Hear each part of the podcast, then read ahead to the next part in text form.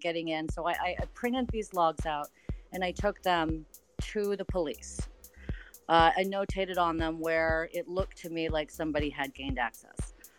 They. I can imagine. Sorry to interrupt you. That they look at you with a weird face and they were like saying without saying anything that what the hell is this woman bringing us right yes especially because i didn't really i mean i still I,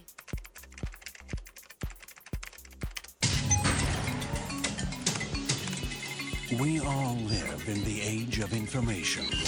We're sitting on the most perfect beach in the world, and all we can think about is where. Where can I hook up my modem? Every trace of our existence is computerized. Everything about us is encoded somewhere. The first episode of I Was Hacked seems to be taken from the movie The Net with Sandra Bullock.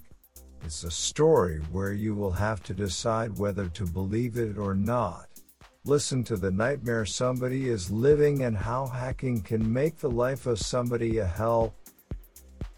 Available next week. I was hacked episode 1.